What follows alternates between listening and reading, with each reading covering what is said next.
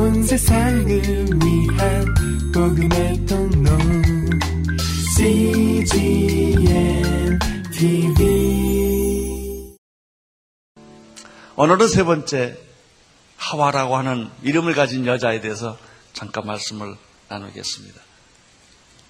창세기 3장을 보십시오. 20절 아담이 그 아내를 하와라 이름하였으나 쓰니 그는 모든 산자의 어미가 되었다. 그 여자의 이름은 하와였습니다. 모든 산자의 어미라고 하는 것은 이 하와로부터 모든 인간이 출생한다라고 하는 뜻이죠.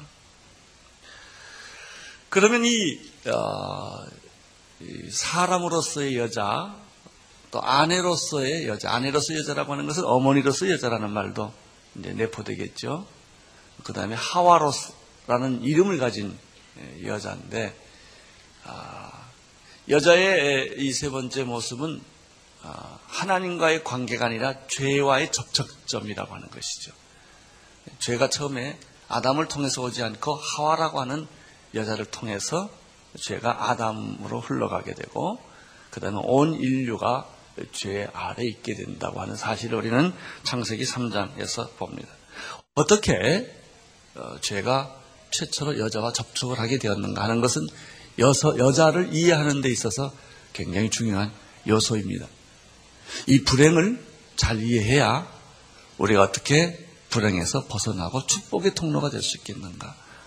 사탄은 우리를 저주의 통로로 삼기를 원해서 여자를 공격을 했습니다.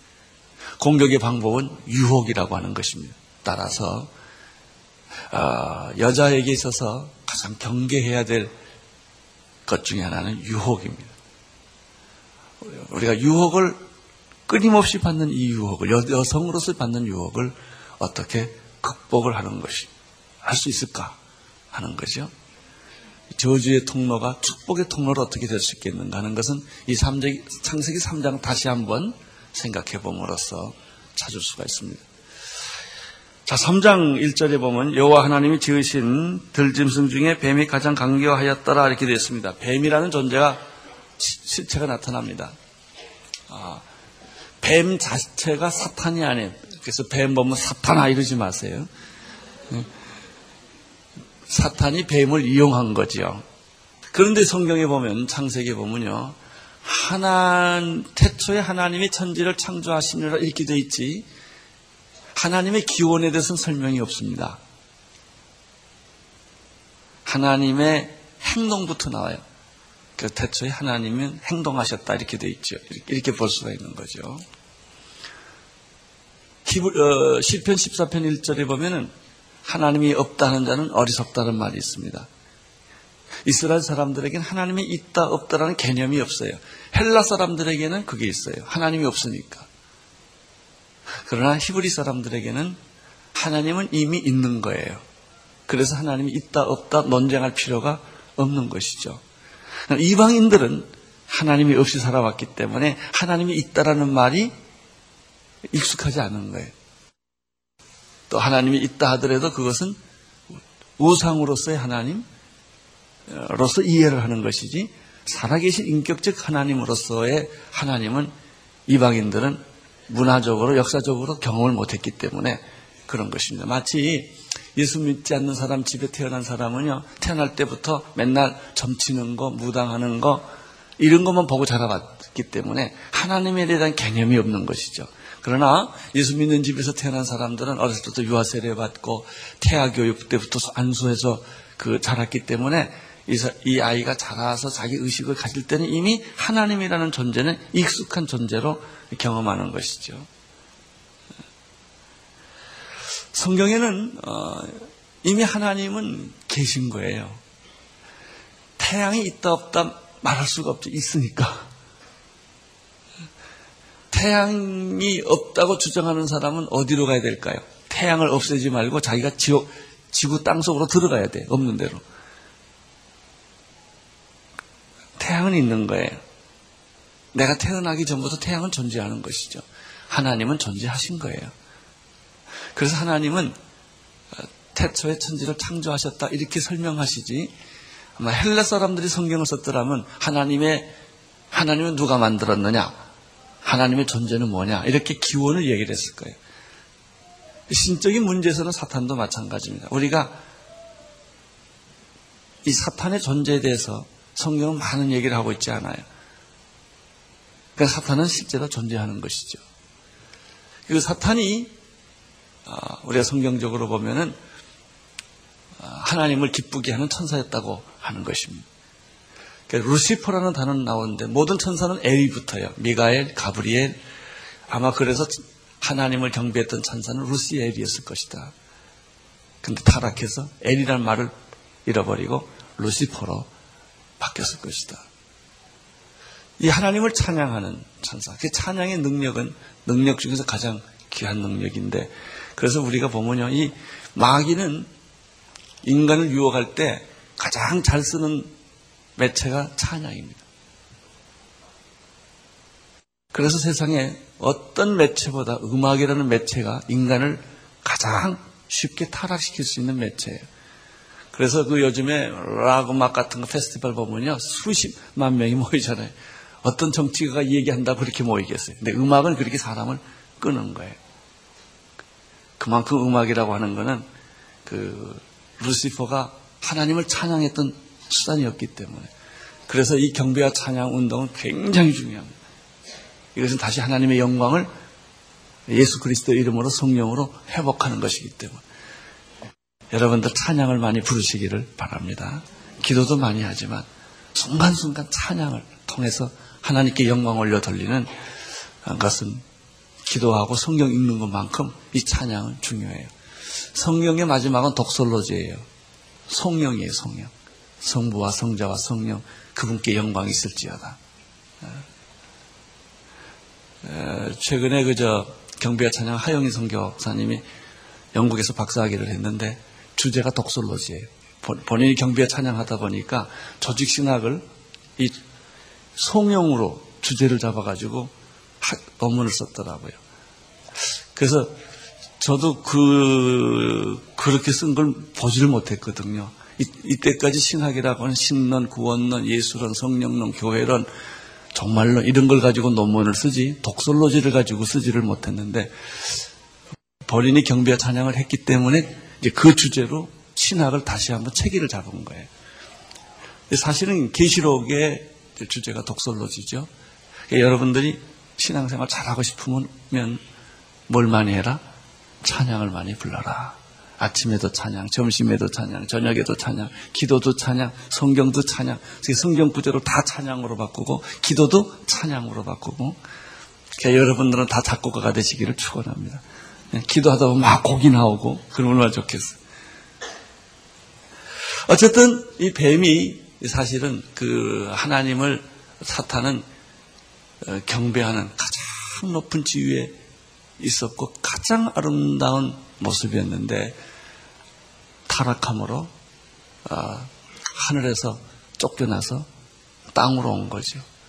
그리고 사탄이 제1 목표 공격으로 삼은 것은 하나님이 가장 사랑하고 가장 소중하게 생각했던 피조물 중에서 인간을 택해서 인간을 공격하기로 시작한 거죠. 예, 이것이 바로 창세기 3장의 시작입니다. 뱀의 모습으로 사탄은 인간에게 접근을 합니다.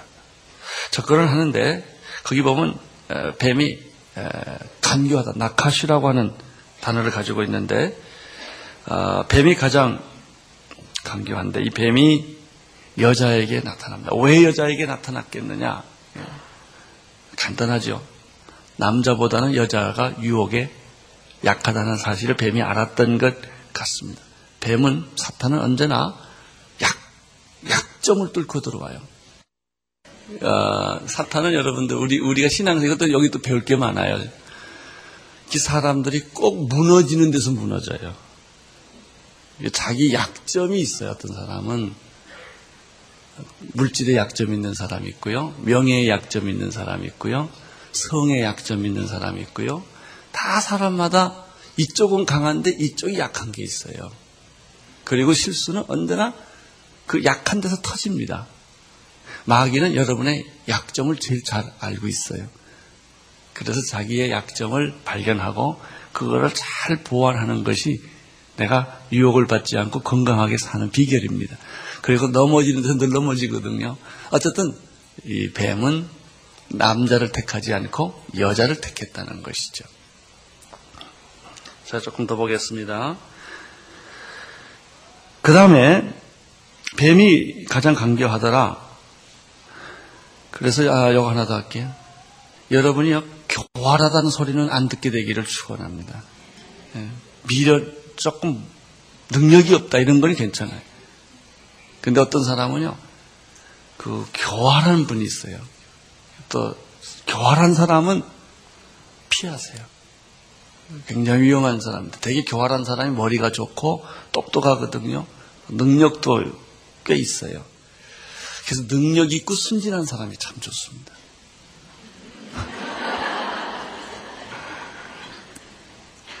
아. 근데 뱀이 여자에게 유혹하는 방법이 뭐냐? 질문이라는 거예요, 질문. 내가 한 남자하고 잘 사는데 그 남자가 널 정말 사랑하냐? 이렇게 질문해요. 그럼 그때부터, 어? 아닌데? 이렇게 걸려드는 거예요. 하나님 잘 믿고 있는데 마귀가 와서 툭 건드는 거예요. 자신이 있는 사람은 아무 문제가 없어요. 근데 문제가 있는 사람은 거기에 걸려 넘어가게 됩니다. 뱀이 여자에게 이렇게 질문합니다. 자, 보십시오. 하나님이 참으로 이렇게 됐어요. 마귀가 얼마나 교활하게 문제를 던지냐면 하나님은 없다. 그러면 여자는 금방 반응했을 거예요. 무슨 소리냐? 내 마귀는 그렇게 오지 않아요. 굉장히 교활하게 옵니다. 하나님이 참으로 그 다음에 동산 모든 나무의 실과를 먹지 말라 하시더냐? 이 말이 얼마나 그 트릭이 많냐면요. 하나님이 동산 나무의 모든 실과는 다 먹으라고 했거든요. 임의로 먹되 하나만 먹지 말라고 했는데 마귀는 이걸 어떻게 말을 뒤지냐면 하나님이 동산 나무의 실과를 다 먹지 말라고 했냐? 그러니까 아니 먹으라고는 했다 이거예요. 여자가 이 말에 대해서 뱀에게 말하되 동산나무의 실과는 우리가 뭐라고 그랬죠? 이 여자가 여기서 실수를 한 게 하나님은 다 먹으라고 그래요. 임의로 먹을 수 있으나 근데 여자는 뭐라고 그래요? 하나님 말씀을 축소시킨 거예요. 하나님의 말씀을 축소시키면 사탄의 밥이 되기 쉬워요. 하나님 말씀을 있는 그대로를 믿어야 돼요. 근데 여자는 하나님이 임의로 먹을 수 있으나 라고 말했지만 이 여자는 먹을 수때 이렇게 되어 있고요. 그 다음에 동산 중앙에 있는 나무의 실과는 하나님의 말씀에 너희는 뭐라고 그랬죠? 먹지도 말고 하나님은 이렇게 말 안 했어요. 먹지 말라 이랬지. 먹지도 말고 만지지도 말라는 말은 안 했거든요. 근데 이 여자가 하나를 빼고 하나를 붙였어요. 언제 시험에 드느냐? 하나님의 말씀을 빼고 더할 때예요. 하나님 말씀 있는 그대로를 믿으면 아무 상관이 없어요. 제가 한번 명락교에서 집회를 할 때 귀신 들린 여자가 왔어요. 그 여자가 예배를 계속 방해. 그래서 내가 그 여자에다 손을 얹고 더러운 귀신하고 그러고 쫓으려고 그러니까 이 여자가 확 치더라고요. 뭐 번색을 드러나요. 그래가지고 너 오늘 살 걸렸다고 그리고 이제 저쪽 데려가서 막 귀신을 쫓고 공격하는데 이 여자가 흥, 니까지 이렇게 말씀을 하면 얼마나 하냐 이거예요. 나한테 그러더라고요. 그래서 성경 말씀을 가지고 대들니까 그 여자가 성경 말씀 가지고 나한테 대들. 신학교 출신이거든요. 근데 가만 들어보니까 성경을 틀리게 인용하더라고요. 그래서 더러운 귀신아 내가 인용하는 성경은 틀린 성경이 아니야 그랬어요. 그랬더니 확 거꾸러지더라고요. 말씀이라는 게 이런 거더라고요. 말씀의 능력이 그냥 그 시편 말씀을 잘못 인용하기 때문에 내가 내가 말하는 인용하는 성경은 틀린 성경이야. 그걸 지적해 줬더니 그냥 꼬리를 빼고 도망가 버리더라. 그만큼 말씀이라는 게 그런 거예요. 말씀은 빼지도 말고 더하지도 않아요. 이 여자는 하나님의 말씀을 빼므로 하나님의 사랑을 위축시켰고, 축소시켰고, 만지지도 말라고 하면서 하나님을 약간 잔인한 하나님의 모습으로 바꾼 것이죠. 조금 더 보겠습니다. 뱀이 여자에게 이르되 너희는 결코 뭐라고 그러죠? 자, 그러니까 일단 걸려들면 배, 사탄의 방법은 언제나 단계적이에요. 처음부터 왕 물지 않아요. 조금 걸어요. 그 낙타가 텐트 속에 들어가는 것 똑같아요. 발만 탁 넣어놓고, 그 다음에는 머리까지 집어넣고, 그 다음에는 몸까지 집어넣고, 그 다음에 사람을 탁 차버리고 자기가 들어가는 거하고 똑같은 거예요. 이, 이, 처음에는 하나님이 그래, 정말 그랬냐? 이렇게. 동상 모든 실과 나무를 하나님 먹으란 걸 마귀가 알기 때문에 다 먹지 말라고 그랬냐? 그랬더니 이제 이 여자가 거기에 약간 걸려든 거예요. 그러니까 뱀이 한 강도 높게 한번 탁 태클하는 거예요. 하나님 이 나무를 먹으면 정령 죽으리라 shall die라고 했는데 여기서는 죽지 않는다라고 하나님의 의견을 탁 반대를 치고 들어가는 거예요. 그 다음에 뱀이 여자에게 이르되 너희가 결코 죽지 아니하리라 5절 너희가 그것을 먹는 날에는 눈이 밝아 하나님과 같이 되어 선악을 알 줄 하나님이 아십니다. 뱀이 또 한 단계 치고 들어가는 거예요. 하나님이 너보고 그거 먹지 말라고 그러는 것은 하나님 우리를 사랑해서 하나님이 선악과를 먹지 말라고 하는 것은 사탄의 접촉점을 만들지 않게 하기 위한 거거든요. 선악을 알게 하는 거는요, 인간에게 가장 치명적인 독약이에요. 여러분, 사람들이 왜 이렇게 다 문제가 되는 줄 아세요? 매일매일 하나님이 나, 마귀가 나한테 선악과를 먹이거든. 지금도 먹여요. 그게 wrong and right, wrong and right. 이것은 틀렸고, 이것은 옳았고. 굉장히 좋은 것 같잖아요. 그래서 이 옳고 그르고 옳고 그르고 따지는 사람은 굉장히 위험합니다. 우리가 뭐 너는 옳고 너는 틀렸고 너는 옳고 너는 틀렸고 그래요. 근데 그게 굉장히 맞는 것 같은데 그 사람 입장에 봤을, 봤을 때는 그 말이 틀리거든요. 예를 들면 이등박문이가 한국 사람한테 굉장히 기분 나쁜 사람이지만 일본 사람 볼 때는 어떻게 해요? 영웅이거든요. 똑같은 사람인데 안중근 의사가 우리는 좋은 사람이지만 그 사람들은 기분 나쁜 사람이거든요. 그러니까 옳고 그르다, 좋고 나쁘다는 어떤 관점에서 보느냐에 따라서 다른 거예요. 왜 팔레스타인 싸움이 일어나죠? 네, 팔레스타인 사람 보는 관점하고 이스라엘 사람들이 보는 관점이 다르기 때문에 폭탄 던지는 거예요. 이 전쟁이 시초가 wrong and right, 선악과 때문에 생기는 거예요. 또 틀린 걸 안다 한들 인간이 어떻게 하겠어요? 뭐 고칠 능력이 없거든요. 그래서 선악과를 먹는 게 아니고 생명나무를 먹어야 돼요. 하나님은 우리에게 생명나무를 먹이는 거고 마귀는 우리에게 선악과를 먹여서 음, 어렸을 때부터 우리를 계속해서 훈련시키는 건 선악과 훈련이에요. 선과 악, 선과 악. 율법 교육을 시키는 거예요. 생명나무는 은혜 교육이에요. 생명나무라고요. 그래서 어떤 사람들은 생명나무를 늘 먹고 은혜롭게 사는 사람들은요, 용서와 사랑이 있어요. 다른 사람 허물과 실수에 대해서 용서하고 사랑하고 관용하고 비판하기보다 격려하고 이런 부정하기보다는 긍정하고 선악과를 먹는 사람들은 시니컬하고 냉소적이고 비판하고 공격적이고 고발하고 부정적이고 이런 캐릭터로 변해가요. 그냥 이런 사람을 안 싸우는 방법이 없어요. 누구를 만나도 싸우게 돼 있어요. 항상 부정적이고 비판적이고 공격적이고 싸울라 덤벼들고 할키려고 덤벼드니까 그 사람 무섭죠. 그런 사람을 아내로 삼고 싶겠어요? 아니, 나, 남자 입장에서 맨날 싸우고 대들고 할키고 말끝마다 꼬리 잡고 얘기하면 어떻게 불편해서 살겠어요? 왜냐하면 남자는 원래 실수가 많거든. 여자도 마찬가지. 그런 남자 만나보세요. 반 죽지. 좀 실수해도 덮어주고 격려해주고 좀 잘못하면 잘한다고 그리고 예, 야단치지 않고 용기를 주고 또 해보라 그리고 꽃 한 송이 갖다 주고 너 잘났다 그리고 계속 이래야 여자가 잘나지 예쁘다 그리고 그래야 돼 그런 남자가 돼야 돼요 예, 이게 뭐냐면 선악을 알게 하는 나무하고 생명나무하고 항상 생명을 주고 죽은 거 꽃 피워주고 쓰러진 거 세워주고 격려해주고 이렇게 그랬대. 나는 여러분들이 선악과 그만 먹게 되기를 축원합니다.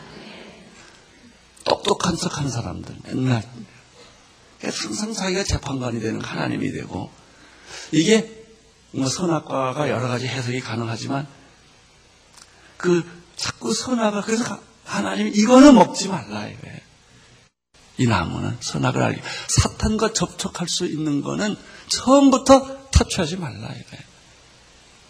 그래서 선악과를 먹지 말라고 하는 것은 마귀는 뱀은 어떻게 해서 그래? 하나님이 질투해서 그렇다 이거예요. 이걸 먹으면 하나님 선악을 알게 하는 지식을 알게 하는 그 위치, 하나님의 위치로 내가 가는기 때문에 하나님이 자기 위치를 뺏길까봐 그거 못 먹게 한 거다. 이렇게 이 여자를 유혹을 한 거예요.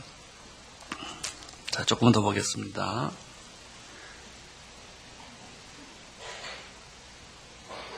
여자가 그 나무를 뭐한 점?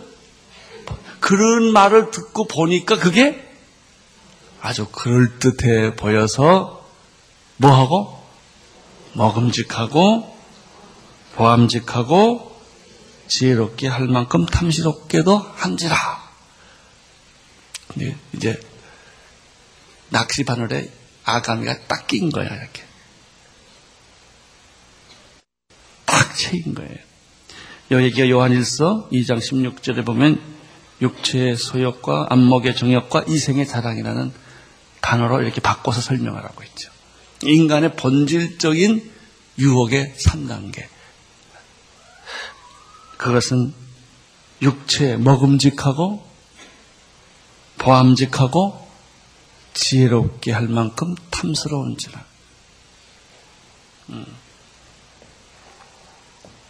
제가 아까 선악과 얘기를 했습니다만 선악과와 생명나무의 관계에 대해서는요. 좀 더 많은 시간을 들여서 설명할 필요가 있고요. 그것이 우리의 인생을 살아나가는 데 있어서 내 성격을 만드는 데 있어서 굉장히 중요한 두 요소입니다. 선악과를 먹는 거. 그, 그리고 예수를 믿는 사람도 계속 선악과 먹고 앉아있어요. 그 자꾸 따지고, 옳고, 그렇고, 옳고, 그렇고, 그러면 자기는 비판 안 받을 것 같아요.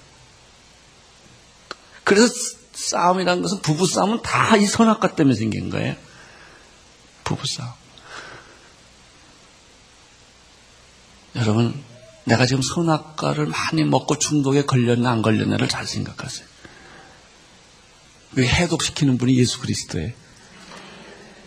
그래서 해독을 시켜가지고, 저 매일 생명나무를 먹고 말이죠.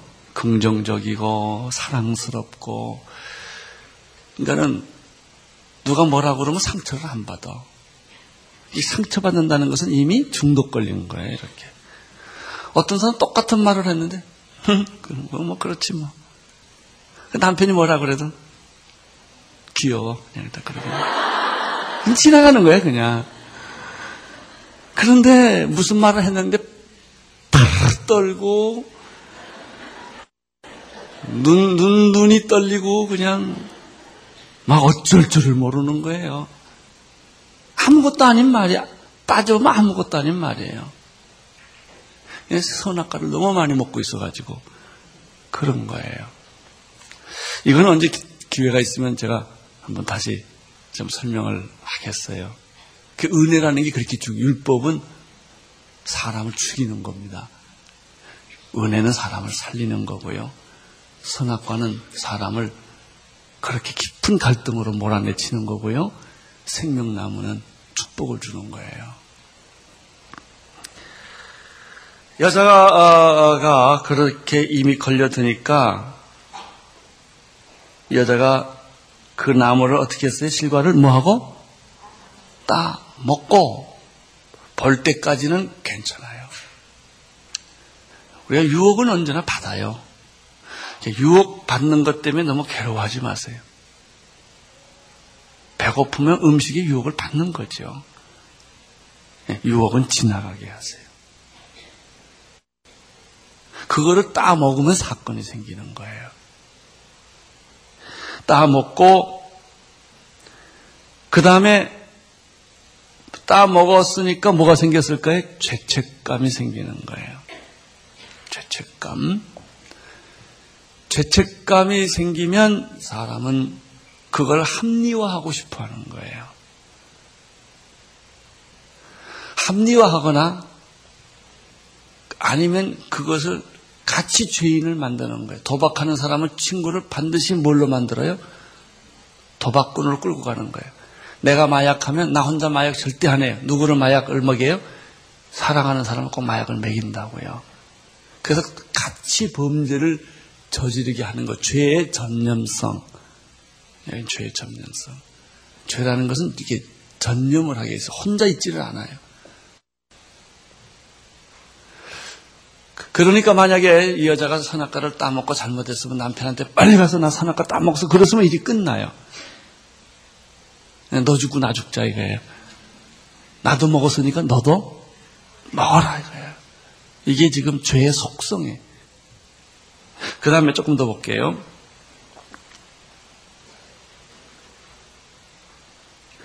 선악과를 따먹는 순간에 그들의 눈이 어떻게 됐죠? 밝아졌다라는 말은 죄에 대해서 눈을 떴다 그런 말이에요. 여러분 죄에 대해서 눈 뜨지 않게 되기를 바랍니다. 죄에 대는 어린아이가 되라 그러잖아요. 선에는 어른이 되고 그냥 우리는 죄에 민감해요. 도적질을 많이 하는 사람이 남의 도적질 하려는 걸 제일 빨리 아는 사람은 도적질 많이 한 사람. 이 사람이 누가 이렇게 몸을 착 틀면 어, 저건 도둑질 하려고 폼 잡는구나. 금방 알아. 왜냐면 자기가 해봤으니까. 이 죄에 대해서 민감한 사람이 남의 죄에 대해서 민감합니다. 내가 죄를 짓지 않는 사람은 남이 죄를 짓는 것에 대해서 순진해요. 에, 안 그랬을 것 같게 몰라요. 그러나 내가 죄를 많이 진 사람은 다른 사람이 죄 짓는 것에 대해서 굉장히 예민해요. 그래서 비판이 많은 거예요. 근데 그 비판이 틀린 건 아니에요. 여기 보면 이 여자가 실과를 따먹고 남편에게 주었고 또 남편도 그래요. 여보, 그러면 안 돼. 이렇게 해야 되는데 그걸 못한 거예요. 그들의 눈이 밝아져서 뭘, 뭐가 보인 거예요? 눈이 밝아져서 하나님이 보이면 얼마나 좋겠어요.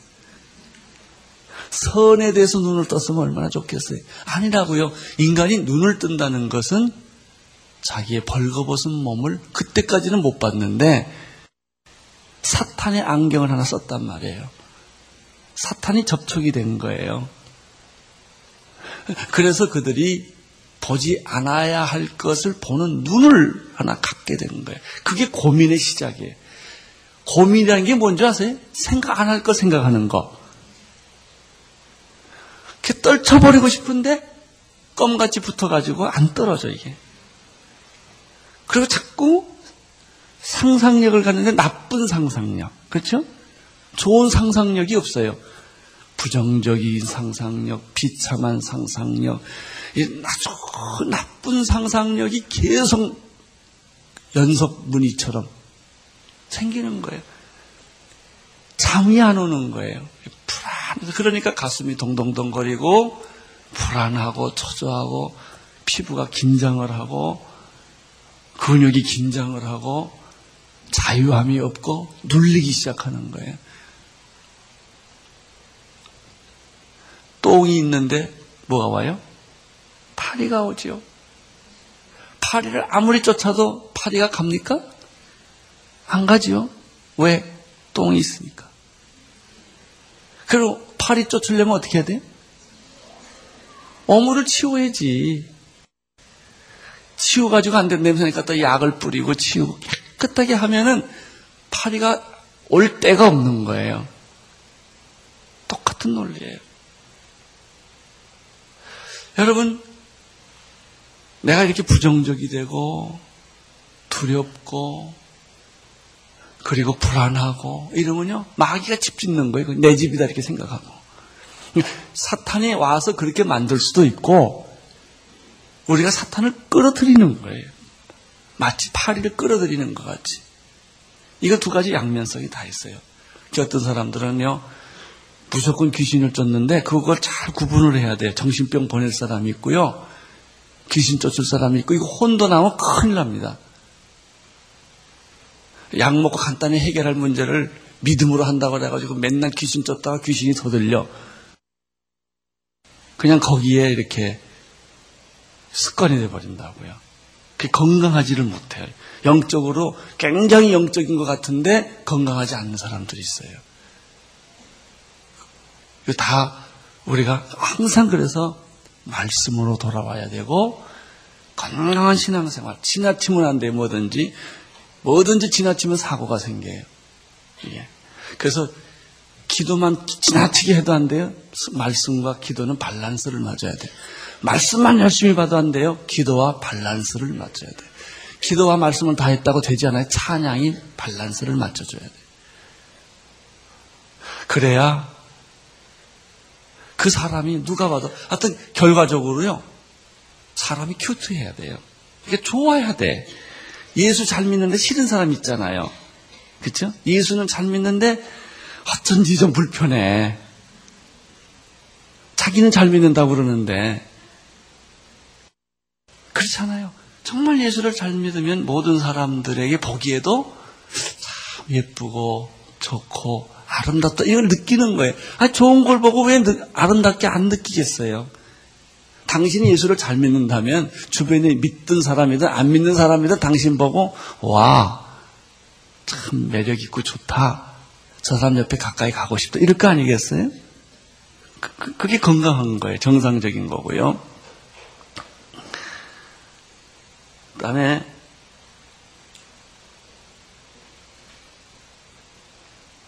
그들이 눈을, 눈이 밝아 자기들의 몸을 벗은 줄 알고, 그 다음에 뭘 했죠? 어, 옛날에는 그런 고생 안 해도 되는데, 죄를 짓고 나서 인간에게는 패션이라는 게 생긴 거예요. 이 패션이라는 게 이게 복잡한 겁니다, 사실.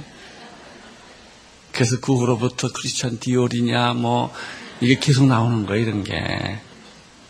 또 상표 좋은 거 입으면 멋져 보이고, 남대문에 사면 후져 보이고, 이 여자들이 복잡해, 이때부터. 패션의 원조는 어디서 생겼냐? 이것을 잘 알고 살아야 됩니다. 21절을 보시면 하나님이 내가 만든 무화과 나무로 입은 패션은 안 되고 하나님이 하나님은 수준이 높으셔 가죽으로 패션을 만들어 주셨어요. 근데 그거는 뭐 밍크 코트 같은 그런 게 아니고 가죽은 피를 흘렸다는 데 의미가 있어요. 피를 흘렸다는 데. 그래서 하나님이 만들어 주신 새로운 옷을 입게 됩니다. 그래서 여자하고 패션은 창조 때부터 관계가 있습니다. 옷 때문에 너무 고민하지 마시기를 바랍니다. 그러나 옷을 꼭 챙겨 입으십시오. 그리고 하나님이 주시는 패션이 제일 좋다. 아, 이런 것입니다.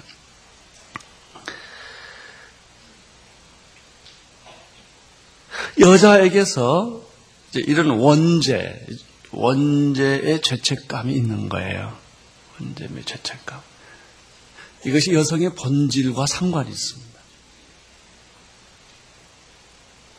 그러면 이 원죄에서부터 해결하는 방법이 뭐냐? 자, 원죄의 결과가 많이 이제부터 나와요. 첫째 불안이에요. 8절 보십시오. 그들이 날이 서늘할 때 동산에 거니신 여호와 하나님의 음성을 듣고 아담과 그 아내 여호와가 하나님이 낯을 보하여 피하여 도피 수- 도피 은닉 이게 다 죄의 속성에 도피한다든지 숨는다든지 숨은지라 여호와 하나님이 아담을 부르시며 그에게 이르시되 내가 어디에 있느냐 가로되 내가 동산에 하나님의 소리를 듣고 무서워서 또 불안해서 이런 뜻이죠. 죄책감이 빠져서 다 그런 말. 그러니까 거기서 불안, 두려움, 죄책감, 공포 이런 모든 요소들은 하나님의 얼굴을 피하려 하기 때문에 이런 것들이 생기는 것입니다. 이것이 인간이 가지고 있는 정신적 질병이에요. 불안, 두려움, 하나님에 대한 도피, 끊임없이 인간은 running away, 도망 다니는 running away. 우리 사회는 society. 만인은 만인으로부터 도망가요. 아내는 남편으로부터 도망가고, 남편은 아내로부터 도망가고, 국민은 정부로부터 도망가고, 학생은 교수로부터 도망가고, 관계가 나쁘면, 하갈은 사례로부터 running away 하고, 다 서로 사, 랑하고 환영하고, 그리고 친밀해야 될 관계가 이런 도망 다니는 관계. 여기 우리 사회를 가리켜 그래서 도망 다니는 사회라고. 도망 다니는 사람은 도망자라는 영화 혹시 본 적 있으세요? 갈 데가 없는 게 도망자의 운명이에요. 피할 데가 없는 겁니다. 다윗도 도망을 다녔죠. 자식한테 도망 다니고 사울한테 도망 다니고 나중에 갈 데 없어서 발레서스로 도망가고 집을 가고 싶은데 집을 못 가는 거예요. 이 도망 다니는 것과 반대 개념이 뭐예요? Heimat, 고향이라는 거예요. 천국이에요, 그게. 우리는 안식하고, 고향이라는 건 안식이에요, 쉼. 우리는 끊임없이 피곤해요, 도망 다니고 있으니까. 이렇게 안겨야 되고, 안심해야 돼요. 쉼이 없는 현대인들, 이것이 전부 여기서부터, 원죄에서부터 생기는 현상이었다. 10절이 재밌죠. 내 그런 가로되 내가 동산에서 하나님의 소리를 듣고 내가 벗었으므로 뭐하여 두려움. fear. 이 두려움이라고 하는 실체는 뭔가? 어떤 사람은요 해만 지면 불안한 사람이 있어요. 두려움은 대상이 있는 두려움이 있어요. 누가 나를 공격하니까 두렵고 어떤 사람들은 존재 자체가 두려운 거예요. 이렇게 불안한 거예요. 왜 불안하냐? 자기도 몰라요. 그냥 불안해.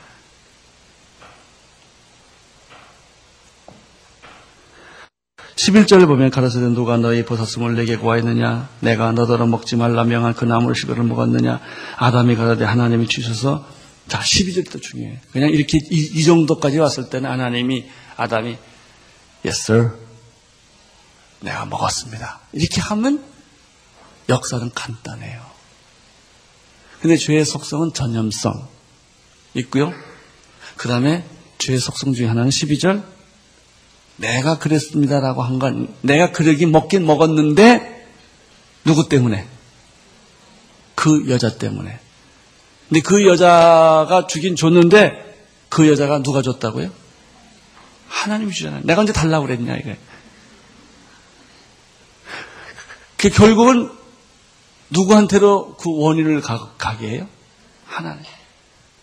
하나님이 날 만들었을 때 똑똑히 만드시지 왜 죄 짓는 존재로 만들었냐. 처음부터 죄를 안 짓게 그 죄 짓는 인자를 다 끊어버렸으면 되지. 죄 짓는 건 누구 책임이다? 이렇게 나가는 거예요. 그 말이 무슨 말인지 아세요?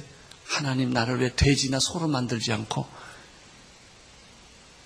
돼지나 소는 죄 짓는 개념이 없거든요. 그래서 인간의 먹이로 만들어 놨기 때문에. 하나님이 나를 사랑해서 하나님의 형상과 모양으로 만들어 놨더니 인간이 오히려 모든 책임 전가를 누구한테 한다? 하나님한테로 다 돌려버리는 모습을 여기서 발견하게 되는 것이죠. 따라서 언제나 반신사상 이거는 언제나 인간의 죄의 속성이다. 하나님을 좋아하면서도 하나님에 대한 인간의 상처가 있는 거예요. 우리가 사람으로부터 받은 상처가 있는 것뿐만 아니라 내가 하나님께 그렇게 했는데 하나님 나한테 응답이 없다는 거죠. 하나님에 대해서 부정적인 말은 할 수는 없고 부모하고 상처가 똑같아. 부모가 나한테 상처를 줬을 때 부모니까 버릴 수도 없고 욕할 수도 없고 그러지 않지만은 상처가 깊은 거예요. 하나님을 바로 믿지 못할 때는 하나님으로부터 하나님으로부터 받은 상처를 갖고 있지요. 그게 바로 이런 모습. 당신이 준 그 여자가 바로 나에게 이 선악과를 먹여가지고 내가 선악과를 먹었나이다. 이렇게 이야기를 하죠. 여자에게 하나님이 질문해요. 너 왜 그랬냐? 그랬더니 여자가 미안합니다. 이러면 좋을 걸. 뱀이 그렇게 했습니다. 하는 거예요. 뱀이 나 유혹해서 그렇게 했습니다. 결국은 뱀은 배로 기어다니는 짐승 중에서 그런 심판을 받게 되고 또 여자도 심판을 받게 되고 남자도 심판을 받게 됩니다. 남자는 이마에 땀을 흘려야 되고 여자는 남자를 사모해야 되고 해산하는 고통을 겪어야 하는 이제 그런 존재로 변했죠. 그럼 현대의학이 발달돼 가지고 여자가 받는 고통을 안 받도록 배째고 아기를 꺼집어내고 다 그렇게 해도 소용이 없어요. 어쨌든 이 여자는 아이 자기가 낳은 아이 때문에 평생을 고생을 해야 돼요. 이제 제가 언제 기회가 있으면요 낙태 문제에 대해서 꼭 한번 이야기를 하고 싶어요. 제가 영국에서도 그 얘기를 했었는데 제가 설교 시간에 낙태가 살인이라고 막 얘기했거든요. 그랬더니 다음 주에 임신 중절을 하려던 한 부인이 그 말을 듣고 쇼크를 먹었어. 목사님 나 어떻게 해요? 그래. 뭘 어떻게 낳아야지. 나면 안 되는데요. 뭘 안 돼, 안 되기는. 그래 그 애가 낳았어요. 그래가지고 나그 애를 데리고 왔어요.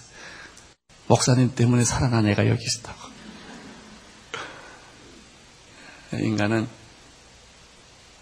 이 여성이 가지고 있는 고통이 있어요. 남성이 가지고 있는 고통이 있어요.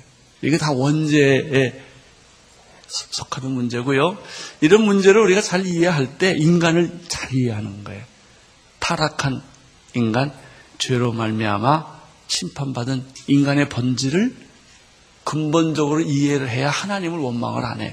왜그 잘못이 인간에게 있다는 것을 알기 때문에 그때서부터 구원이 시작이 돼요. 이러한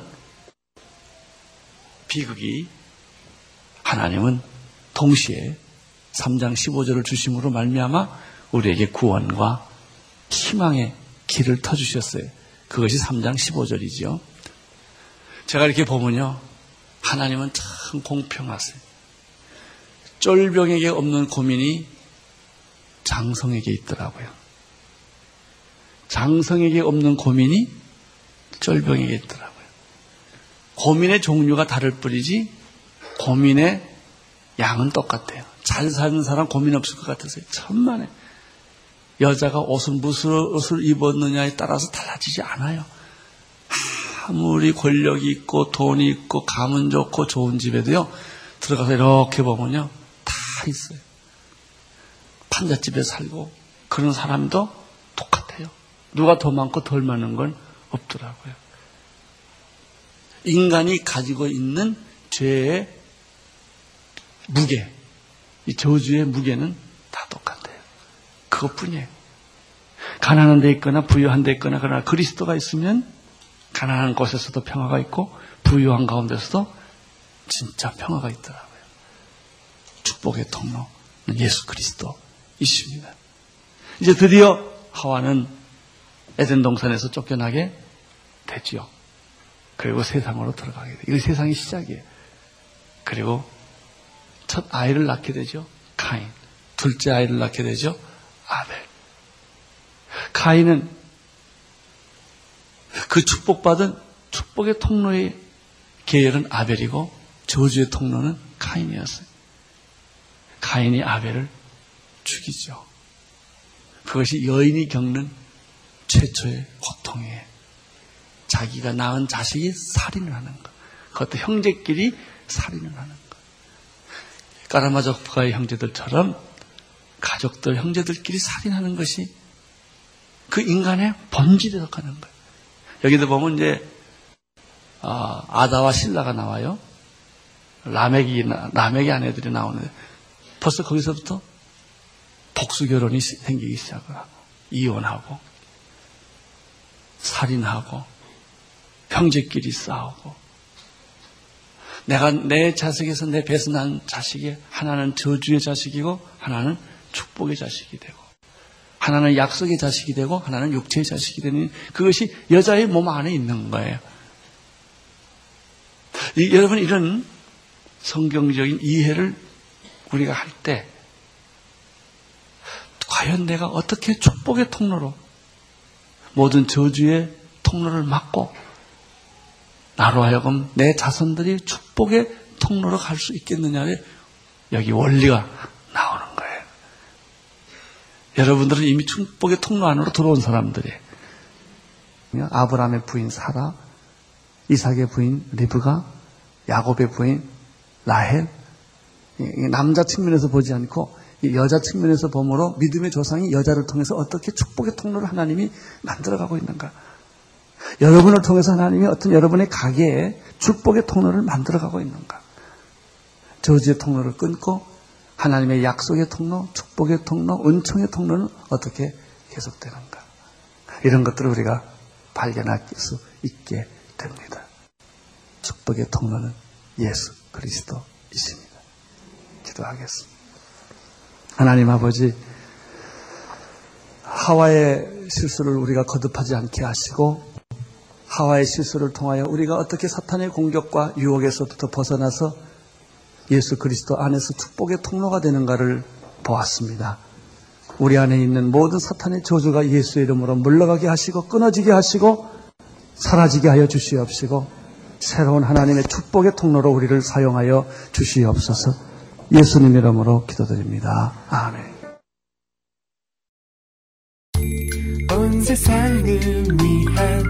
복음의 통로 CGM TV